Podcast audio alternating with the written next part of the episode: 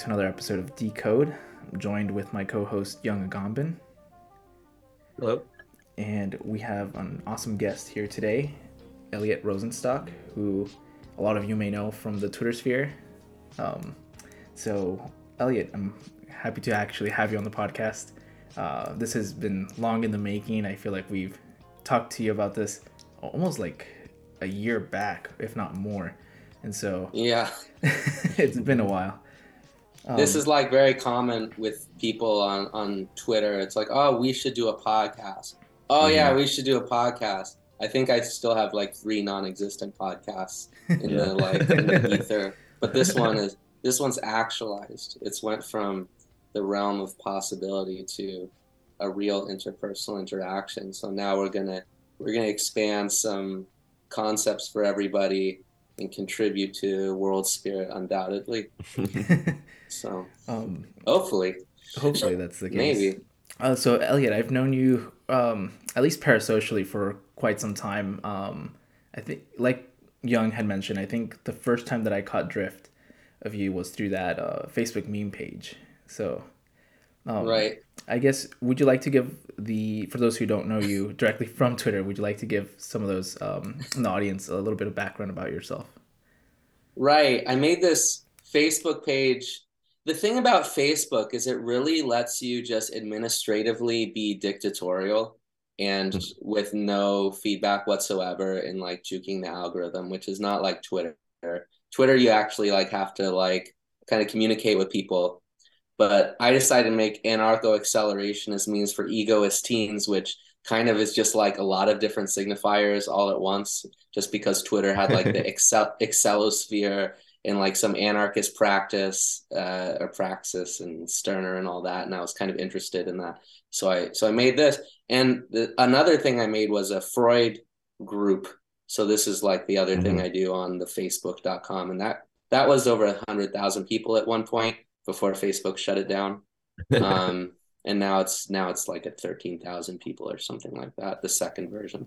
Elliot, Um, do you have any? Sorry to interrupt. Do you have any relation to that like Zizek page? Um, what is it called? Something about like Zizek memes. That one's pretty big too. I don't know if you. No, no, I don't actually have a Zizek meme page specifically. Uh, uh, that that's not me. There's there's uh, there's other people in the in the. It, it is like, you know, Twitter. You guys have like cool handles, but not everyone can be cool. For instance, I can't really be all that cool, but I can be like res- relentlessly normie, and that's why that's why I like thrive on Facebook, which is it is like hardcore, normcore, relentless. Like this is my actual face and life and job and license number, like that that sort of vibe, which is like there's something about it which is which is a little like it's unsettling. It is like hyper normality. Um, but I do like I, I I feel like this is more my wheelhouse. I'd love to be like a Twitter poet and I'd love to have like a cool handle, but I, I'm literally incompetent. I literally could not do that. So I wonder how I, much. I respect everyone that can. I wonder how much of it is um, how much it relates to your interest in egoism. Um, Oh yeah, I never thought of that. You normcore. Do you think normcore is specifically like egoistic, like instead of an anegoic? Nick Land once criticized something and he said, "I'm the bad diagonal." He said the good diagonal is anegoic capitalism, and then he shared something I said and he said, "This is the bad diagonal." Which is ego, which is like egoist socialism. He also shared one thing. He also compared me to. He called me and Richard Spencer in the same tweet, both leftists, and then caused them to argue. So he, he just says he says weird stuff, man. But he's, he's also kind his of a, thing. Yeah, he's also kind of a. If we're talking about like weird posting techniques, I, I guess Nick Land is he's like the he's like synthesizes certain aspects of uh, boomer Facebookism and transports it to Twitter, um, which gets him a lot of reactions. Um, but it's kind of uh, it's it's kind of synthetic in the same way that like Justin Murphy, um, like you can tell that he like puts effort into making his tweets bait. Yeah, Right. he's a big baiter, a masturbator, you could say. Um, but yeah, um, I don't know if you want to talk a little bit about your um, about your books in terms of uh, you've written um, some works with Zero. Um, I know that you have uh, Zizek in the clinic, and then uh, forgive me, I I should know I It's- should have I should have the name written down, but It's it's the ego and its hyper state is the second one. hmm Um, right? Uh, I mean, the Zizek in the clinic was all about just applying contemporary philosophy to clinical work, which is not really done. Like a lot of the people, I was uh, Doug Lain's new channel, so I don't do anything with Zero anymore. I don't even, I barely do anything with Doug Lane anymore, honestly. But I would do Right. some. Maybe he'd publish me in the future. I was trying to apply basic kind of modern philosophy or contemporary philosophy to the clinic, which is n- not, n- nobody needs to do that who's on Twitter. Everybody is into modern contemporary philosophy. But if you go into clinical mental health, it's the exact opposite. It's like common sense, pure ideology everywhere. And people are uh, given this as kind of uh, standard mental health. Uh, there is no real critique of therapy. The kind of statement about therapy is, oh, yeah, it's good to go to therapy. Um, but there's this problem once you're kind of determining what is mental health for people. Uh, and if you do have a good uh, understanding of uh, contemporary psychoanalysis and philosophy, I would argue you can provide a lot better treatment than if you give common sense ideology in the form of thoughts, feelings, and behavior, which is the CBT model. Um, Right. So I, I, I'm really encouraging clinicians to apply uh, to apply this, and I and I think with theory people, I'm trying to like remind them, especially like delusions as well, which is there is like actual mental health practice that is not going away. Like for instance, like I totally get the critique of like I don't need therapy and I'm not going to think in terms of mental health because mental health, the mental health paradigm societally has uh, like a you know like a like I can't even pretend to be Nick Landon. So I was like like a black tentacle, whatever. Fuck that. I'm not good at that. I'll let I'll let all the cool people do that. Uh, but the mental health paradigm has absolutely kind of destroyed the philosophical paradigm uh, in terms of what does consciousness consist of. Um, my wife just sent me like uh, 20 minutes ago. She sent me a meme, just like, "Oh, I'm sick of this mental health identity about like ADHD." It's like this is something you have to know about ADHD people, and it's like this is a lot of it's like human condition repackaged into identity Right. made kind of childish and this is like our understanding of the human subject which is a big problem. I get why people try to overcome the human subject but on the on, at the same time you should understand that people en masse are going into therapy and when they get there who are they going to talk to? This is like a question. So you could say they shouldn't be going but there's like this fact that they are going. Uh, so maybe we should kind of attend to uh, what mental health should consist of, you know. Right. So that's Zizek in the clinic, and that's kind of the ego and the hyperstate. They're both about that, really.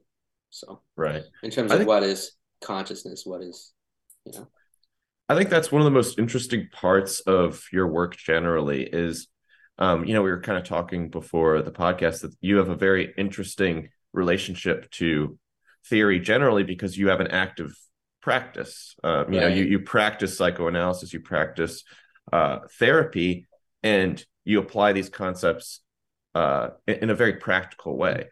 Um, and I think one one thing that I want to ask you more about that I think you touch on a, a lot in especially the Zizek in the clinic is how do you see uh, when we have this sort of modern day identitarian mental health that seems to be, you know, you, you can largely argue that a lot of the mental health crisis of today are the result of, you know, external social factors or you know just just Yeah. simply the type of world we live in.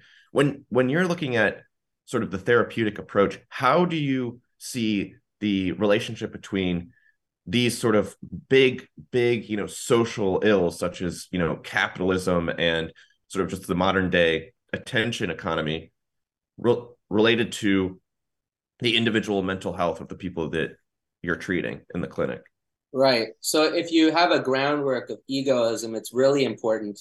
I would say if you are doing community mental health work in a poverty area, I I, mm-hmm. I did community mental health work in South Central LA um, oh, with wow. a lot of with a lot of people that are getting free uh, mental health funded by the state. Some people right. are forced to be there, but a lot a lot aren't. Um, and if you have an ego as groundwork, uh, with somebody who's getting general relief and trying to live off of like 250 something a month plus food stamps um, it's a lot i would say it's a lot better for them than saying oh you're fucking lazy.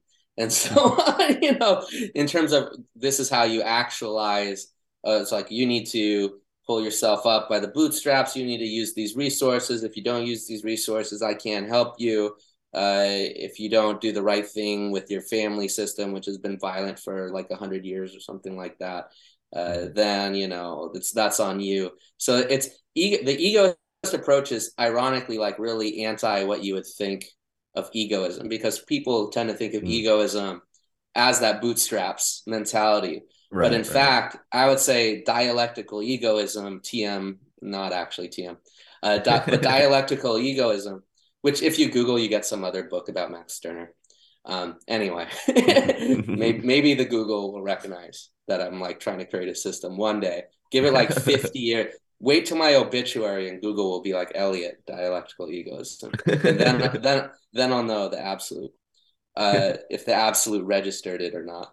But if you start with, if you start with um, the ground of somebody's categorical immediate desire, right? Mm-hmm.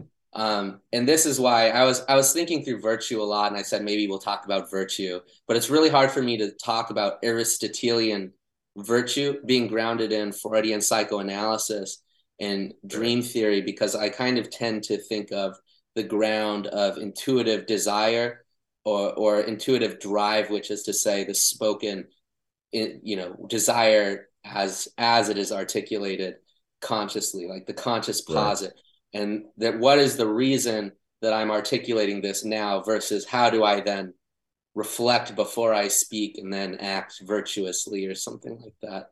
Um, so yeah, if you work if you work with people based on this, uh, you get to a lot of a, a big, you know, different places. Like when I started working in South LA, like I would talk with people that were in, in you know the, in the gang. So like LA has mostly right. like Crips, and they have this one gang called the Hoover Gang.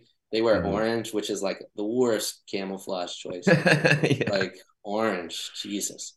Anyway, but yeah, I mean, if you talk to people based on their signifiers and what they're repeating, and you ask the questions, you get to the trauma, you get to the violence of what they're going through. Yeah. Um, and that's that's the psychoanalytic egoist kind of like method right it's it's like a negative yeah. method it's like I'm saying everybody has this we have this intuitive desire but then we like hit hit the negative space. And that yeah. negative space is kind of the world but also our other abstract values and what do we do when we hit that negative space right? This is like this is like the psychoanalytic moment or the kind of theoretical moment. I don't i don't think like land or um Deleuze really has a I don't actually know. Deleuze for me is like a big abstract negative. So I, I would have to say like Deleuze might do this. I don't know enough about Deleuze. Mm-hmm. But in terms of what happens when you hit that kind of frustrating force, you know. Right. Um and in teaching people to uh to hit that negative and stay with the negative and mm-hmm. understand the absolute kind of correctness of what they decide of how to engage with that negative and teaching them this kind of process. That's like that's that's that's that's how i kind of work with people. Right. Yeah. Which is yeah. which is di- which is different than saying this is how the world should be yeah. right? So yeah clinical practice is a lot different because it's always it's philosophy for the other. Right. Which is so this is really weird right? Because this is not like what we what like philosophy does. It's like, what is philosophy for me? But like most of my mind, I'm paid to do philosophy for a second person, right? Or right. psychology. Well, actually, I'm paid to do psychology, but like I sneak it in there. Yeah. You know, you you can't really get paid to do philosophy, but you. I always say no. to theory people, you know, psych, psychology is a, you know, you don't have to be Albert Einstein to get into psychology. I'm just saying. That's true. Anybody, anybody in the theory verse, if you if you could if you could swing the educational cost or whatever it could be, do therapy. That's that's my second motive, which is to like psyop people and to making into mass kind of underground philosophy therapist movement. that, that's kind of that's like the hidden perverse goal, you know. Yeah. Do you see uh, one one interesting uh one interesting thing that I I've sort of uh been reading over the past 5 years or so is this sort of switch in uh uh political philosophy even where uh, the idea of psychopolitics is becoming increasingly uh, right. prevalent, such as you know Byung-Chul Han, but really uh, uh, even Mark Fisher. Um, the idea of the sort of mental health sphere being also a political sphere, and right. I'm interested to hear, like, because of your experience, do you do you sort of have an interest in creating um, a, a politics out of this space that we're talking about this this psychological space? Or do you see that as necessary? Or do you do you have a different approach? I would love if like aoc read theory like if like some dominant figure on like even attempted to do psychopolitics i think there's like mm. i think i don't know our our general our general kind of environment is a capitalist, realist, TM, right. fragment, pragmatic environment of how to make all the finances work. So yeah, it would be it would be really good if people were talking about how to navigate society and how to define what healthy mental health is because obviously that like determines what politics if you look at like the trans debate right mm-hmm. um this is like mental health is front and center with that it's like what right. is what is what is what is being trans? Right. Right. Uh, and this is being trans a mental illness? Is it even worse? Is it something like antisocial personality disorder? Mm-hmm. Uh, they're men in dresses and this this sort of and this is what you hear uh, from people. Um, right. So this is how mental health is thought of as like the the diagnosis paradigm. Yeah this is also something I think. I if you could take away one thing or like mental health like idea, which is there's there's diagnosis, and you guys are great at diagnosis. I'm not so great at diagnosis. Strangely, diagnosis is exactly what you're talking about. This mm. sucks because it's right. this, right? I almost don't trust myself with diagnosis, but I like mm. I like to hear people that say all this is shit. I hate it and this sucks and it's actually this right? so that's that's like decode cast. I like I like that. Uh, when you and, and then there's something besides diagnosis, right? Like um, there's like articulating symptoms, like articulating the negative or articulating pain. And this is kind of like the smaller. This is like my more modest like focus. I would say. Mm. It's also probably why I'm not so cool. Like if, it's like my eye is kind of always on like this this symptom articulation, right? I like to listen and hear a lot of feedback about societal diagnoses. Um, right. and I think I have like these hang hangups from Freud of the medical the, the idea that you're a medical personnel and you can't mm-hmm. do that to people right? Uh, and I, I would i would love if if like if if more therapist types thought of the diagnosis as like extremely dangerous and caustic in the mental health setting uh, right. uh, but they don't. They don't. It's like so yeah it's it's it is thought of like dead dead category like the dsm like hegel would i don't know what hegel would say about the dsm because this is like it is like a list of categories and says, uh, if you fit this, then you're this category. It is like literally the definition of the dead Kantian category. Right. Right. It, it that has no, it doesn't really interact. It doesn't really, you, you can't, what if it's like this, your ADHD affects your autism. Yeah, right. but it's like be- becoming becoming ADHD, becoming autistic, right? Right. Like, that would be much better, actually. It's like, ah, here's a moment where I was becoming ADHD. I couldn't focus. Here's a moment where I was right. become becoming autistic. You know, I had I was very sensitive to sound. Here's a here's a moment where I was like super excited, becoming manic. Here's a moment right. where I like, you know, but we do have this these kind of paradigms uh, of like categories, assignments, and being, which are like, which are not great. Um, That's really yeah, interesting, though. I really like how you how you express that of this uh, this idea of becoming, you know, a, a certain diagnosis rather than it being such this this dead category. And I think that speaks to um, what you were saying earlier, even about the psychopolitics of being trans, like the idea that the DSM you know DSM four. I, I am not entirely sure if it was DSM four, but the idea that being trans was considered in this dead category mentally ill and simply right. considered mental illness. Gender now, dysphoria. Exactly, exactly. Like, yeah, the gender dysphoria instead of being a uh, becoming trans instead of a yeah. A, yeah, and I, I think that's a really interesting way to think about psychology outside of these dead categories because it really it really points to what psychology is in a sense that these drives are always becoming something. Yeah dead dead categories are are bad diagnostics mm. right? It's not it's not like based decode cast diagnosing.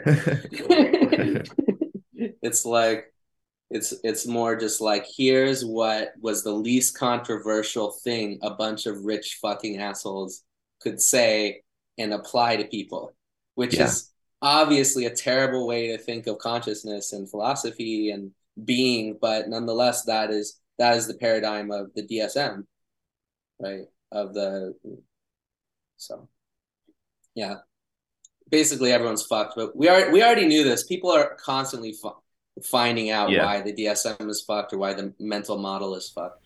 I, I really think the mental health par- there's this other kind of problem of mental health and philosophy. Like we've lost philosophy as a society. Mm-hmm. And I think this is like this is this is the bigger problem. Mental health has come to be like an enemy of consciousness. And I mm. think I think that I think that uh, Deleuze knew this. Every anti-psychiatrist person knows this. But this yeah. mental, the mental health signifier is like an enemy of thought because it, it teaches you to be hypersensitive and to define yourself by a dead category. And it's it's uh you know to have to have philosophy raised to um to general consciousness. I would say maybe, maybe more so in France, not really but like this this would be the primary goal like a psychopolitics it would mm-hmm. be better to have like a general theory politic in psychopolitics could be like your like todd mcgowan types mm. you know or like the, these that's that's good that's good but that's like that's only part of what needs to happen which is like people need to become informed about philosophy we we could become i would say becoming an advocate for philosophy itself is a good is is like a virtue or like a good cause right? Yeah. Um, because the world kind of encourages a stunted uh, s- sort of way of living uh, y- y- you know um, you know since kind of the victorian era to uh, you know part you know capitalist excess to pure like stunted trad to hippie like you know 60s stuff. This is is all this is fine like this is what world history is to some extent but wouldn't it be great if the history of philosophy was on the same level of consciousness of general consciousness right? Yeah. Um yeah that would be ideal i, I think that's a bit of a Hegelian optimism that I love. That I'm absolutely for. it, it is a bit of Hegelian optimism, but it's uh, but it's also knowing that like I have a limit of personal virtue and in in this sort of thing. I think I I am like kind of like I I don't know like my personal like the inner I, I have the kid. Speaking of like Zizek, I have the Kinder Surprise. You know the his Kinder Surprise Oh, example, yeah, right? Yeah. like the inner depth of the person is their intuition and their symptoms. But one way to like get to the outside so we can enjoy the chocolate. The chocolate of this is like philosophy. You know, this is like the surface of what we're talking about. And to become kind of advocates for philosophy in general and to practice philosophy and expand the scope of philosophy and psychology insofar as it's philosophy. Right? This is like this is what I think is important. And politics. And I, I think, you know, not to underestimate that that involves politics as well. Um, Yeah. Yeah.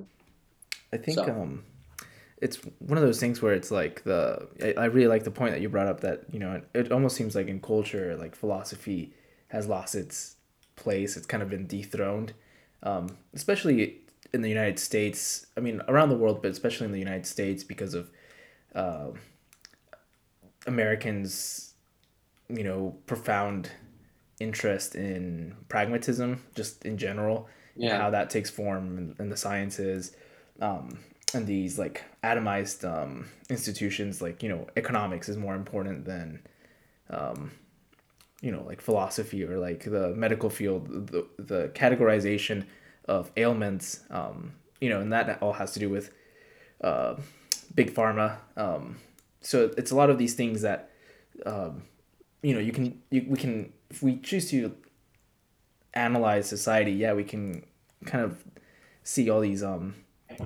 what do they call um these ailments of society we could call them, but I think by um, by diagnosing society at large with you know this like Protestant work ethic, the capitalist realism, subjectivity, um, I think I think it's less maybe to try to advocate for a um, psychopolitics and more for like a a return to like a romantic philosophy. Um, I like how you bring up this this search of virtue and to some degree, right? Because you know that's how you kind of go into the Tradcath pipeline. Um, Tradcath pipeline. the, ser- the, the, the search of virtue. I, I got into that simply because Justin Murphy is amusing. Like Oh, yeah. I think like this is like the intuitive psychoanalyst. I am authentically amused by him. And then Doug Lain was like, "Oh, initially, oh, don't talk with Justin Murphy." I was like, "Why?" But it's like funny. like, why wouldn't I talk with him? You know. And then I've had that Anyway. same same reaction with a lot of my friends. They're like, "Why do you like Justin? And why do you defend him?" I'm like, "Well, I don't really defend him. I just think I think he's really funny. Uh, amusing is a really really apt point." and, Um, and, and he's smart. I feel like when people like chew over some, they have like a personal kind of neurosis and they're searching for like a certain authenticity of being. This is like, this is philosophy, right? So it's like that, it's, you know, Land has the famous kind of maxim that capitalism is intelligence. But if you look at actual society, capitalism definitely encourages stupefaction in quite a in quite a lot of ways. You know, um, technology isn't equivalent with the reflection on technology.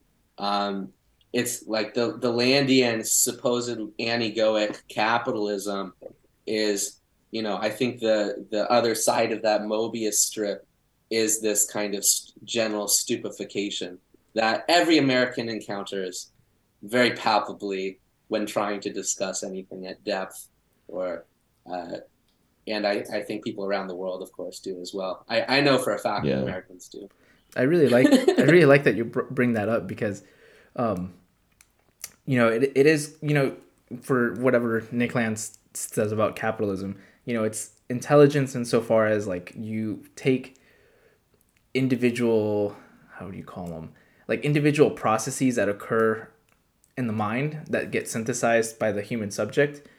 And it's like okay well capitalism abstract those and you know actualizes them in like material substrate. So yeah sure let's say capitalism is intelligence.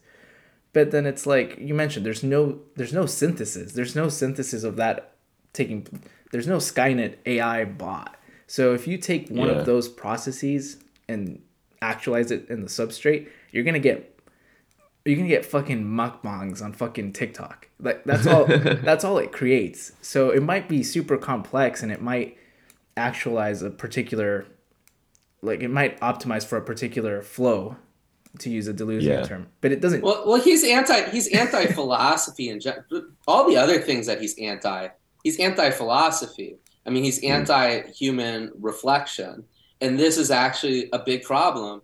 And it- you know, his idea is uh, human reflection equals the SJWs who I don't like or whatever. But this Right. is like no, it's it's it's a it's much wider than a, a simple political party. It's like a general stupefaction of world spirit, uh, which is Yeah. wh- which can be countered by bring raising philosophy to a higher level in general consciousness and not not creating a pop philosophy necess- you know you get like the jordan petersons of the world and this is like this is philosophy for a lot of people you know? Um, Yeah. and you know most people don't even have that. Uh, my wife's mom she said oh i heard this psychologist. And immediately immediately it was like was it jordan peterson? It was jordan peterson. She's like in her 60s uh, so you know this is this is this is when when people that are involved in uh, communities and there's like a general conservative community this is like what people are exposed to. I don't think people that are in uh, middle class liberal communities or working class left communities if there are working class left communities i don't know. I guess i guess there are. I feel i feel like i feel like reaction working class is very like in vogue lately at least i've seen. Yeah, Um, absolutely. um uh but yeah in terms of like any any sort of left working class politics i don't know if there is a general philosophy but besides general you know fuck the system ideology which is fine you know in itself but something there needs to be something else like uh, in general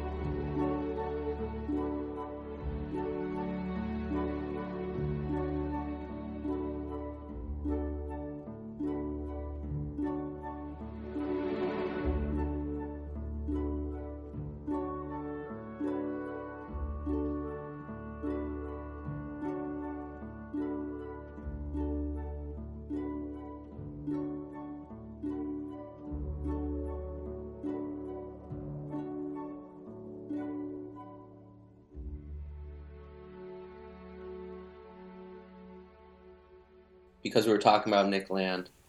I went on the Twitter and I saw I said UFO war, and then I looked up the UFOs, and apparently there's UFOs being shot down.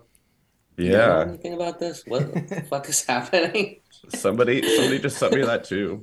Maybe it's China. Maybe it's, just China. another It's- another there's- weather balloon. You know, I think Another that's weather part of balloon. like this whole psyop thing where I think they knew that they were gonna like start doing fucking balloons and UFOs and all this shit, and so they released the documents so that we weren't we were all ready for when we fucking saw the the Chinese balloons.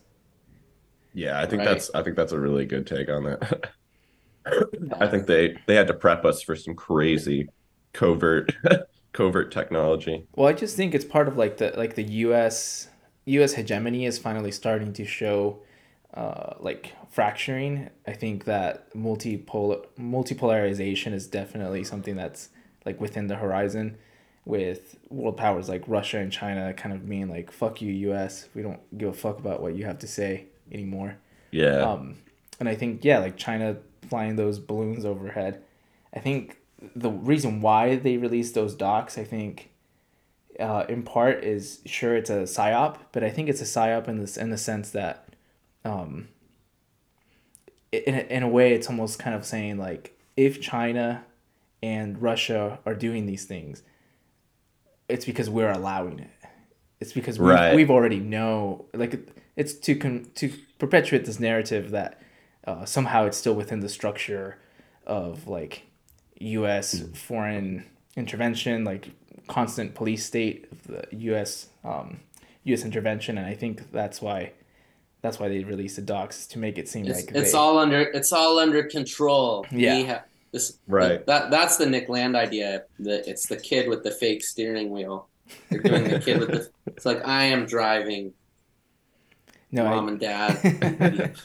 no, I definitely I think, think- that's that's what's happening, but I don't know. I think the interesting part too, just about all this, and especially Nick Land, um, going off of what we were talking about last time, is you're so right that like the the whole stupefaction idea with capitalism is so ironic when you're talking to like Nick Land, who's like, you know, really into dysgenics, you know, and bad genetics, and yet capitalism to me is is, and I think just objectively the most dysgenic force in human history, you know. This uh, just genic in what sense? as that it it it, it, it, so, it selects for negative negative genes like collects for negative gene. You know, Hegel would say spirit is a bone. yes Even though Nick Land wouldn't say that, but I mean, I. I don't know. Intelligent people have really stupid ontologies and epistemologies, you know. Well, I think how that's the that thing works. with intelligent people, like super high IQ people, is that I think they have the most fucking normcore, like aestheticization of like like phenomenology, like the way that they see the world is Mhm. almost like they drink their own fucking Kool-Aid. So sure, they create these like programs, they create these psyops, but it's almost in a way like they drink what they produce. So oh yeah they they're on their own kool-aid yeah like they they get high off of their own supply and um at least with the stupid stupidification i think that um i think even like nick land like so that's why i like some of land's earlier writings is because he was like much more sober in ter- Yeah. well maybe even not though he was on meth. Yeah. Yeah. He was on he was on meth, but the ma- meth made him sober. yeah. No I, I really think there is something to that um maybe he was like what's it called? I think that there's like that interview with Robin Mackay where he was like i think he- Robin Mackay says that he like smoked weed to um what is it called to self-medicate his anxiety yeah Um, Uh-huh. but whatever that's just a tangent uh what i was gonna say is that um i think that like for example like kant what is it kant capital and the prohibition of incest where Uh-huh. it's like the you know it's it's be, you can see some of the early some of that some of those writings have an early inclination towards like his later thought in teleoplexy Yeah, and de- like def- that. it's definitely in that one. I recall that one, and he calls.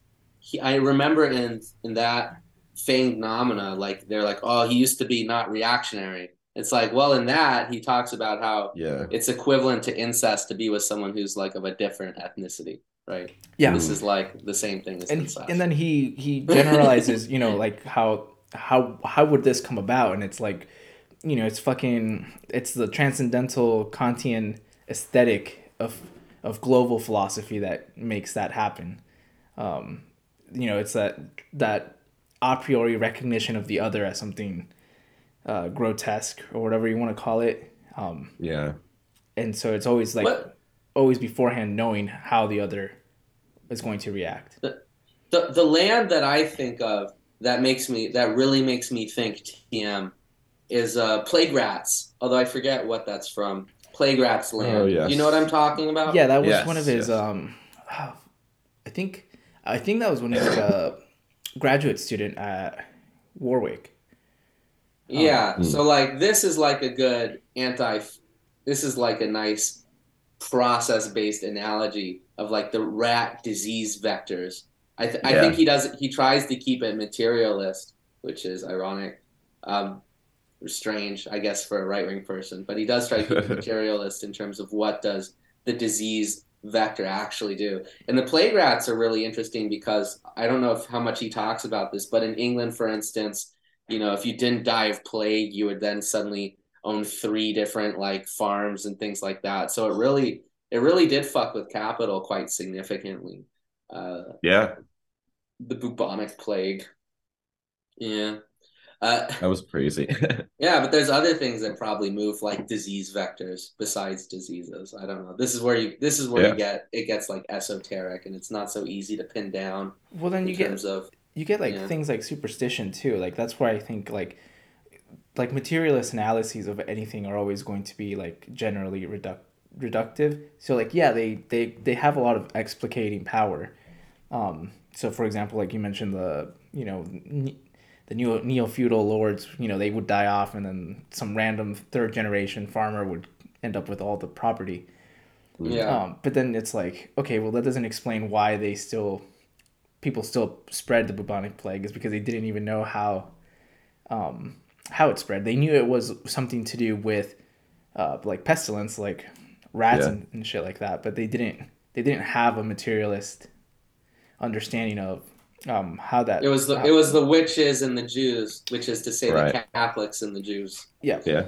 you know? and it's like okay well you're literally lynching like some of the cleanest cleanest society cleanest society so i think uh you know it's your own your own superstition that uh, was your undoing which is completely separate to materialism i think that's where you know more right-wing forces you know it's like they're your idealism Well, Your they, they have no, you know, when you're a positivist, materialist, you don't have room to think of the nothingness of your own thought. You know, you don't Yeah. have, like, at what point does Land say, well, maybe this is where ego functions positively? Like, it doesn't. Yeah.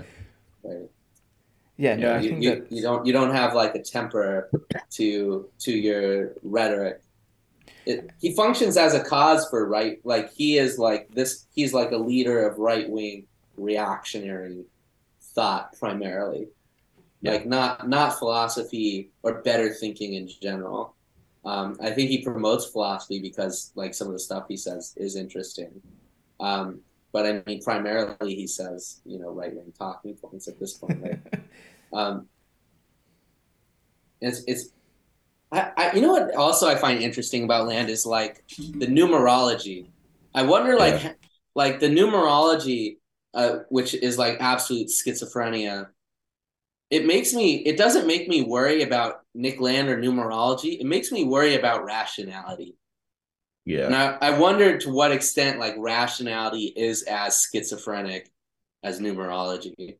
That's that's what that's why that makes me like nervous. you know, Yeah. at, at what point do we think we're doing rationality, but we're doing like Landian numerology, digit counting, and all that I think that's one of the points that, and I, I, I don't, I don't want to say that I disagree a lot, but I really don't like this character. Um, sometimes on Twitter, uh, Kantbot, um, Uh, yeah. where he mentions he, that you know all of Nick Land's project is to kind of like re, uh, revitalize, um, like you know quote unquote rationalism. Um, I think you're hundred percent right, Elliot. I think that. Um, I think that it's kind of weird that not weird, but I think there's this there's this deep trend this this deep, deep entrenchment at which you know where you you think you're uncovering um, something profound. You're getting access to the absolute. You're uncovering the noumena. Well, it's the beyond. Yeah, it's the beyond. It's like he's trying to he's trying to divine messages from. I, I, I can't I like can't in good consciousness use cool lingo. Like I'm too like I feel like I have to stick with hype with normcore. Like from but it is from the beyond, right? So Yeah. he doesn't he does because he doesn't read Hegel, even though he is intelligent and reads Kant in a very kind of strict but kind of off way. If he did read Hegel, he'd understand that this beyond thing, this noumenal realm, which he says is this kind of unknown realm, and he kind of worships, right? This is exactly what Hegel annihilates or tries to annihilate. This is like what rationalism is. Like Nick Land is not a rationalist. Like Kantbot is just like especially like says stupid shit. He's more yeah. like he, he's a lot more like a poet or like you know or, a comic like Kantbot.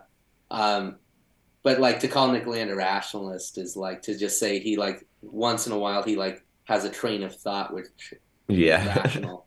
like it's not like for Kantbot who's like pure just like anyway. But yeah, I mean the noumenal beyond, right? To think in a Hegelian sense about the beyond is to positivize the beyond as a concept and kind of see this is why I like I like that there's um, a, a, big account called Beyond. You know, everyone knows Beyond Woke, Beyond Woke and Problematic. Everyone in the Twitter sphere knows. They all love him except Luke Turner, Meta Modern. Yeah, yeah. who called him anti. I really felt as a Jew, it was my place to be the token Jew defending Beyond Woke. Yeah, problematic.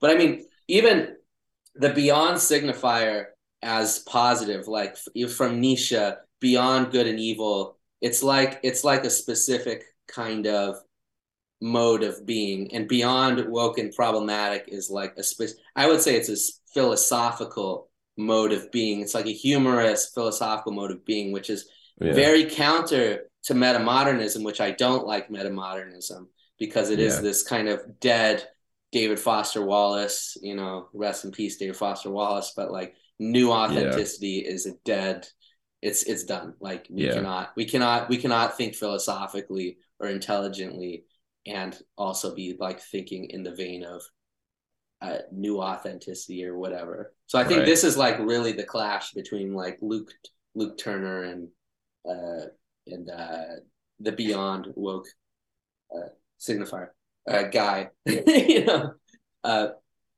but but yeah so land land has a negative realm. Like land loves to put like abstract negatives. Like like here's all the people who think this and they're an abstract negative. Here's right. like what an ego is, it's an abstract negative. Here's therapy speech, abstract negative.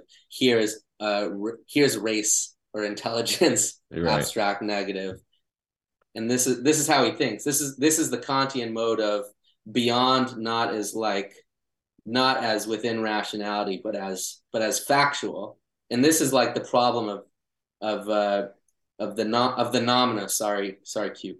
this, this this well, this is the Hegelian challenge to the noumena, which is to say, beyond is is um is is not purely is not purely nothingness. Yeah. Right. I think that's a, a very um it's very symptomatic of like anglicized um, Deleuzianism, which mm. you know it's um, and I say anglicized because it's a particular uh, reading of Kantian philosophy. So it's not that it's inherent to Kantianism.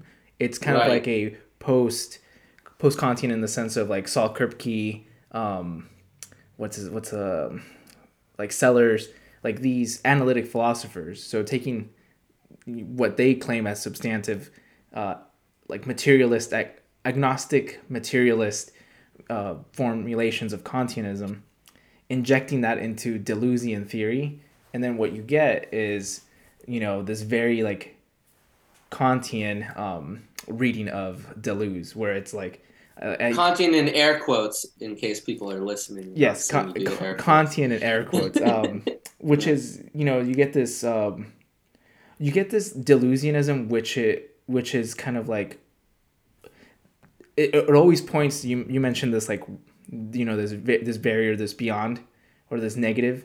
Um, the way that i like to posit it is that it's this this quote unquote fascism that delusions or like to use egoistic terms it's a spook right? It's the spook yeah. that that you point to. It's that empty signifier.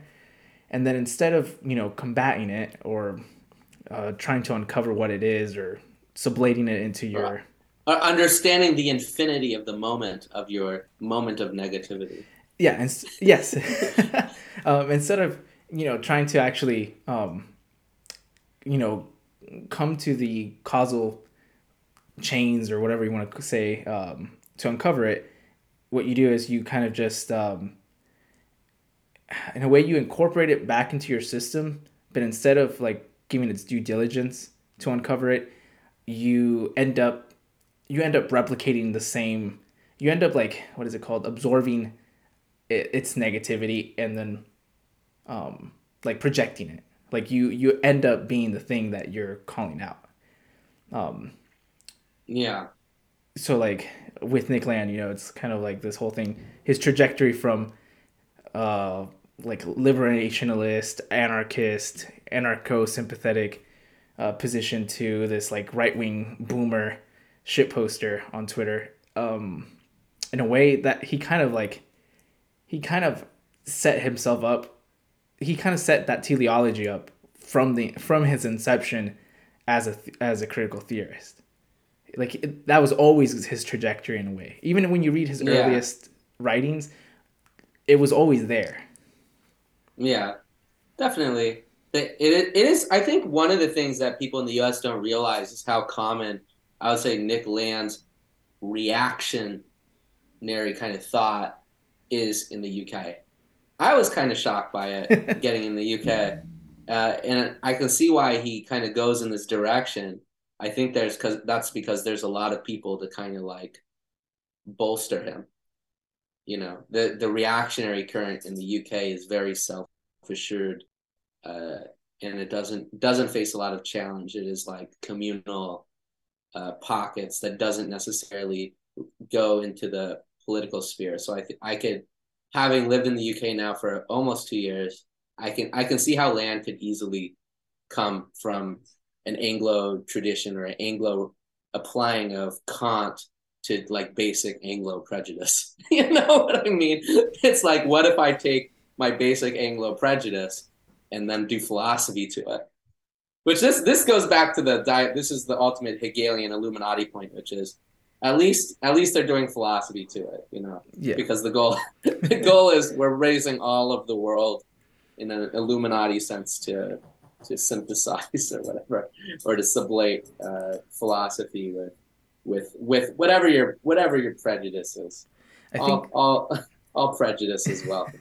No, I think that, I think that's why you know there, there's a lot of thinkers that have come up that I think really recognize this point. It's kind of like this true anti-liberalism, which liberalism kind of posits this like smug, like everyone like this uh, what is it called uh, I'm blanking the like Blanca Rasa tabula rasa of Mhm. Rousseau, where it's like everyone like your psyche is empty. It's zero. You always start at zero. It's not until like you develop in the in the social contract that you, you know, these biases can arise. Everyone's kind of like there's a blank slate at which you start.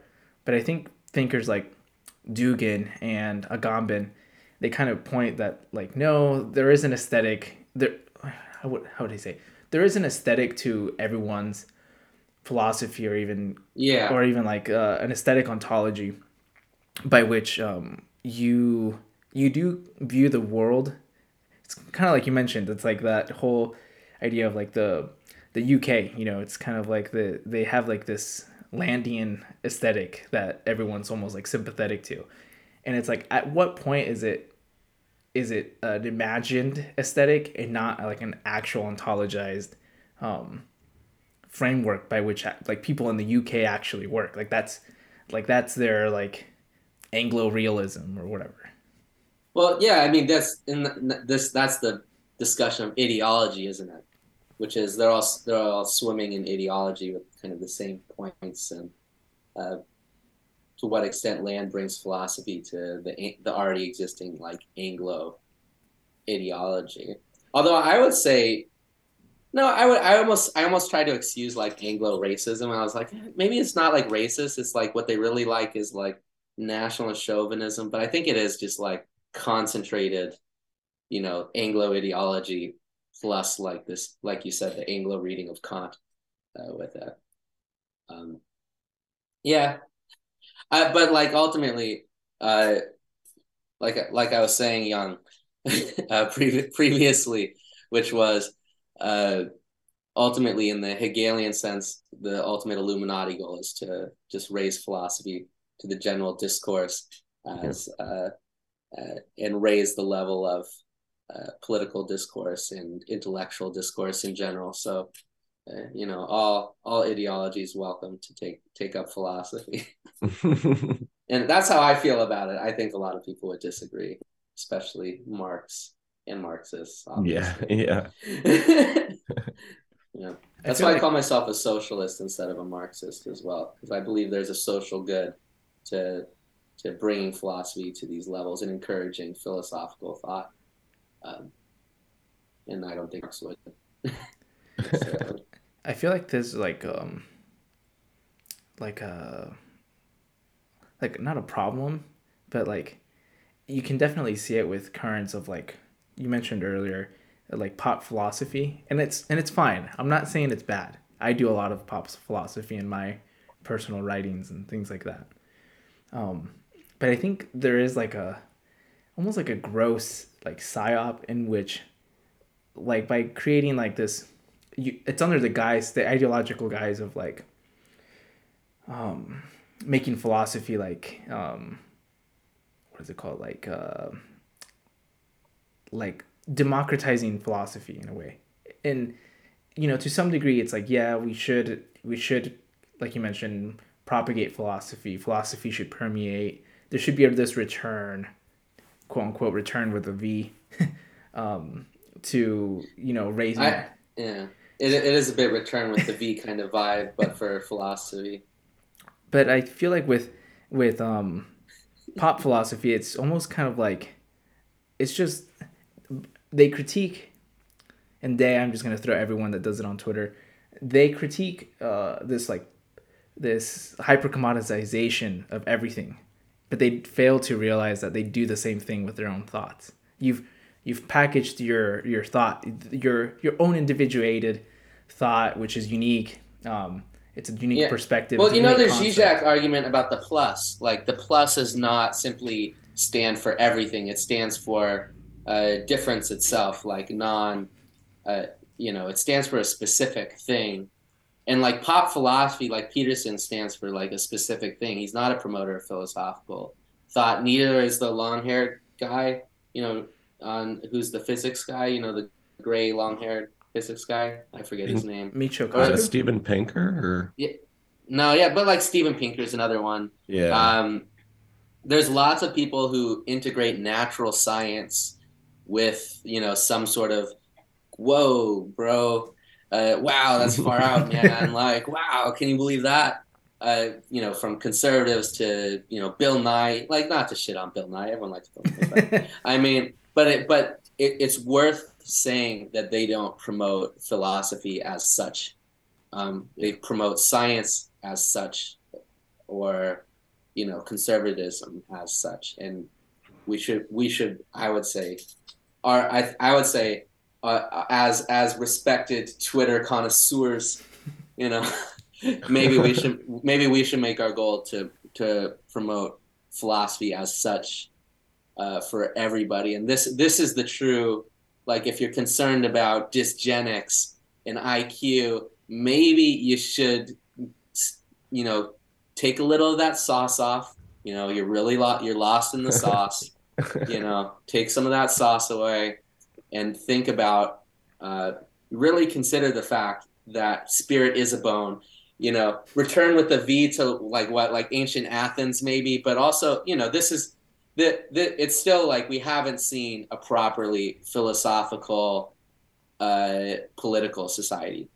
Um, yeah. This this is like this is like a big problem because we're doing politics without ground. We're doing it with cap with pragmatic capitalist realism. Uh, pull yourself up by the bootstraps, hierarchically judged by how many you know funny points you have in the bank. Uh, and this is like this. This is this. what you know. This is kind of what class knowledge is a little bit. But mm. you need. But I I think everybody at this point realizes we need something like a little bit more than class consciousness. We like what is yeah. it? It's not just proletariat knowing itself as proletariat. It's it's this other thing, which is it's you know f- philosophical thinking raised to a higher level, so people can can think through their stupid positions. you know, like I'd love I'd love if the DSA was a rational body. Like I'd love if D- the DSA made any sense whatsoever you know yeah. like like they have some they have some good like critiques once in a while but I'd really I'd really like for the DSA to to like outline what policing should be rather than pure like anti-police like this is like my own personal kind Yeah. of stuff but at least have be able to like have the ground to have a debate of what what is authority how should authority be used uh, what is society what is what is society what is like a kind of integration with community society these government bodies right? Like this is like a like a something i would like people to be able to do. Yeah. but but maybe they they can't yet because we're in this kind of like masturbatory uh you know non-reflective uh mode where people can't debate each other because you know because them damn SJWs but also them damn them damn triggered neo-Nazis can't talk to each other Time So. timeline timeline realism. yeah yeah I think the DSA really died. I mean, for a lot of people, but I think for me especially, the scene from like the DSA convention, I think really encapsulated like how impotent that that party would really be when you see that, you know, this is supposed to be like, here's our platform, like here's what we represent, and the only thing that that shows is that these people they couldn't govern a Waffle House if they had to. You know, like the petty infighting about words at that convention was so terrible yeah, it was so horrific too of just being like, this is a party, like like you guys think you can govern, you know? It's like, oh, the impotency of it really made me sad. Yeah. Could you think would it even be possible in any sense of the word like that the DSA have a conversation of what is governance? Right. There's right. no like in a very basic level. This is like something you should be able to talk about. What is the Yeah. responsibility of government? you know, it's like Right. way beyond like the framework of any any it is it is purely like caught up in the concrete minutia of uh you know hysteria. We need, yeah, it we- is very hysterical. that that that's why we need psycho psychopolitics would be doing philosophy to this would be establishing the ground of philosophy. This but this is clinical psychology politics not like you get like uh here's staying with the negative kind of this is the symptoms but like as a clinical psychologist or psycho sorry psychotherapist i can't help but to want um you know to fix it somehow or dream of like a way it could be fixed. I think Yeah. Zizek Zizek brings point to that, which is like, and I think that's where there's a distinct separation, where it's like, you know, it's philosoph- philosophers, in a way, philosophers are really good at this, and in a way, they should just stick to this, which is the, um, uh, you know, like pointing out the ailments in a society. But I think then, yeah, it's a task of, you know, like clinicians or you know someone else to actually like, or, or even like like psychopolitics in like a concrete sense like not not like philosophers but people who actually can can be like okay well I, ideology aside we're gonna ground our our political movement under this. And you know we're gonna stick to these principles or we're gonna stick to these values and actually create or implement material change. Like at the end of the day um I think that's the problem with the you know with the DSA which is like you know they're hysteric to the point where they can't they can't even have like you mentioned a conversation about governance because it's like oh well I don't want to hurt anyone's feelings or governance is in, in is fundamentally yeah yeah it's too it's for them it's it, they always they keep they they defer to the most to the next most abstract thing and so it's like at some point you do have to lay foundational groundwork to actually category, function you know, ret- return to return with the V to Kant. In terms of categories, in terms of, yeah, you do need to actually expand what it is you're doing and find this maybe higher category of what it is you're doing. You know, I'm I'm doing revolution. Revolution in what sense? You're doing scientific revolution. You're doing governmental. Okay, you're doing governmental revolution. So you're doing gov- governance. So what should governance consist of? What should law consist of? Right. And this is this is like too much. Like we, we are like lost in the interpersonal like kind of what's I don't know. If there's capitalist realism, maybe there's like I think there's like ignorance realism. like we think uh, people are too ignorant to ever really hold philosophy or to like be okay with doing philosophy with each other. But like maybe this is like the the next realism to overcome, which is like we have to somehow get past ignorance realism a little bit. I don't know, but I do I do have some strong ignorance realism with the DSA, but maybe maybe that'll change. You know, maybe overcoming how much everybody hates each other. Yeah, in, in a way, yeah. like I think I think that's like a, I think that's why I like uh Zizek's POV about like you know Christian atheism. It's like at some point, yeah, you kind of have to like cast aside su- super like rationalist thinking or whatever, like just articulating, being articulate, and kind of just like developing a radical agape where you're like, yeah, fuck it, like whatever. There's a sense of solidarity in the fact that you just have to overcome thinking that someone's a piece of shit or that they're they're stupid or whatever. It's like they might be stupid, but at the end of the day, you have to work together to to get anything done.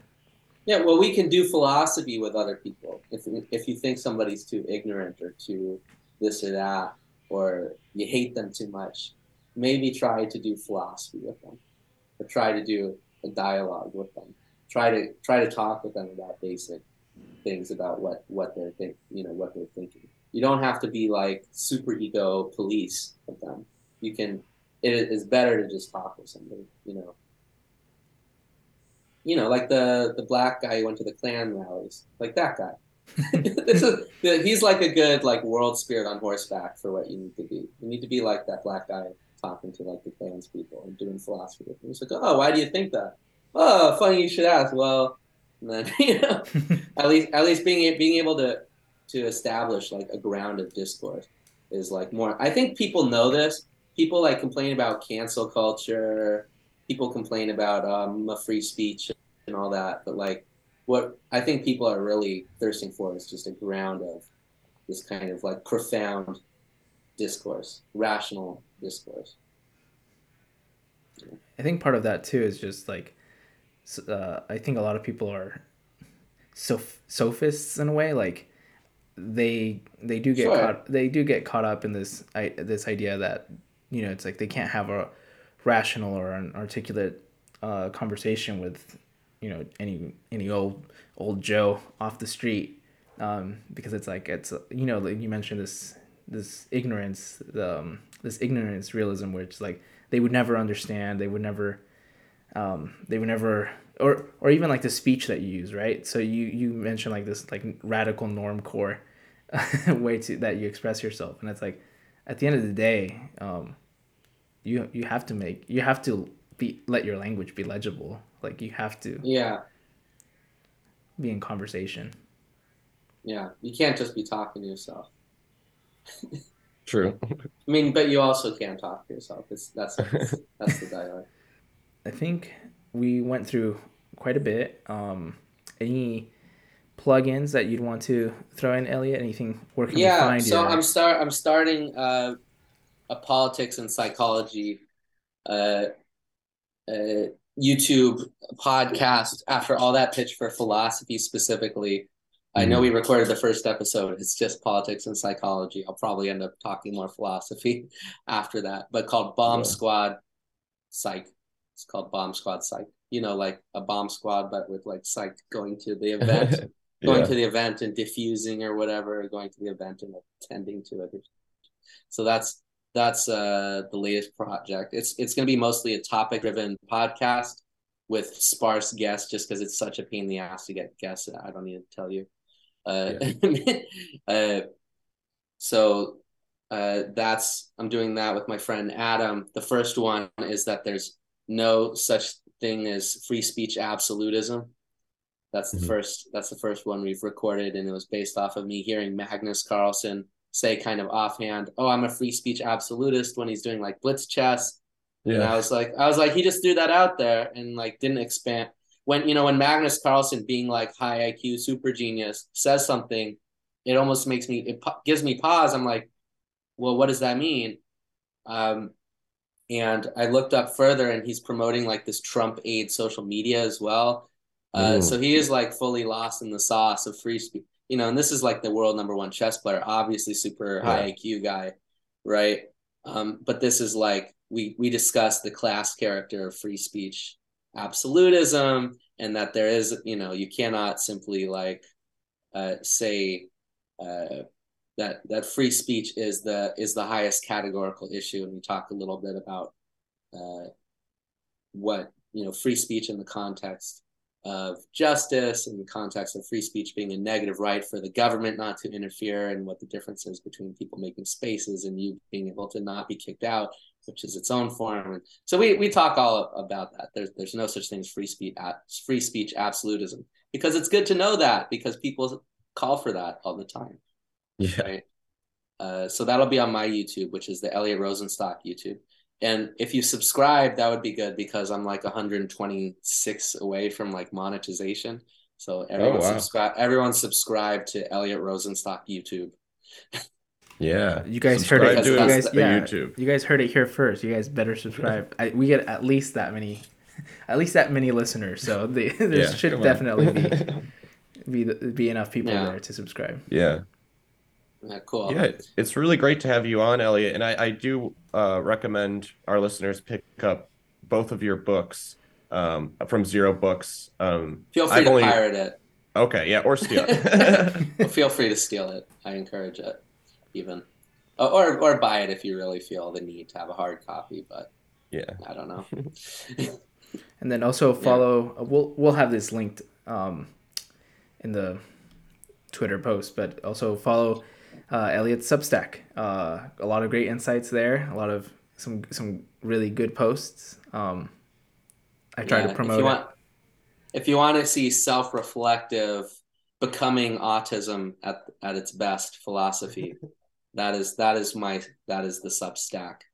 It's definitely expounding the dialectical egoism theory, one post at a time. So, if you if you like egoism, if you like dialectics, if you like philosophy, subscribe to it. And 20, then- 21st century synthesis. I, com- I completely forgot to ask you this during the podcast, so um, probably not a good probably not a good place to to put it right at right at the end. But uh, what's Uh-huh. what's your relation to to vaporwave? What's my relation to vaporwave? It just kind of looks like cool. It kind of says it's like a little bit different. I feel like it gets bit a little bit, but it's but it's it's I don't know. It's it, it I think it's a tribute to the virtuality of uh, this discourse a little bit. You know, No, I def- I- definitely. I- and I think it does reference classics. You know, I think there's there's a need to do uh, to retake kind of classical, uh, you know, philosophy, aesthetics, and so on in a way that's not purely reactionary. Uh, so, I, I I would like to consider myself a part of that. nice. So that would be my relation with vaporwave. Very very um very close. I, I we try to do that with a lot of the the podcast um Yeah. art too. So Yeah, I, I also contribute to what is it, Vektroid's uh, Patreon. So that's my I do financially support Vaporwave as well. So side note. All right. Well, it was a pleasure having you on, Elliot, and um, if everyone that's still listening, thank you so much for joining us this week, and we'll definitely uh, appreciate it. So if you you know already follow us, uh, make sure to leave a like, and if you can, subscribe, share with your friends. Um, but we'll see you in the next one.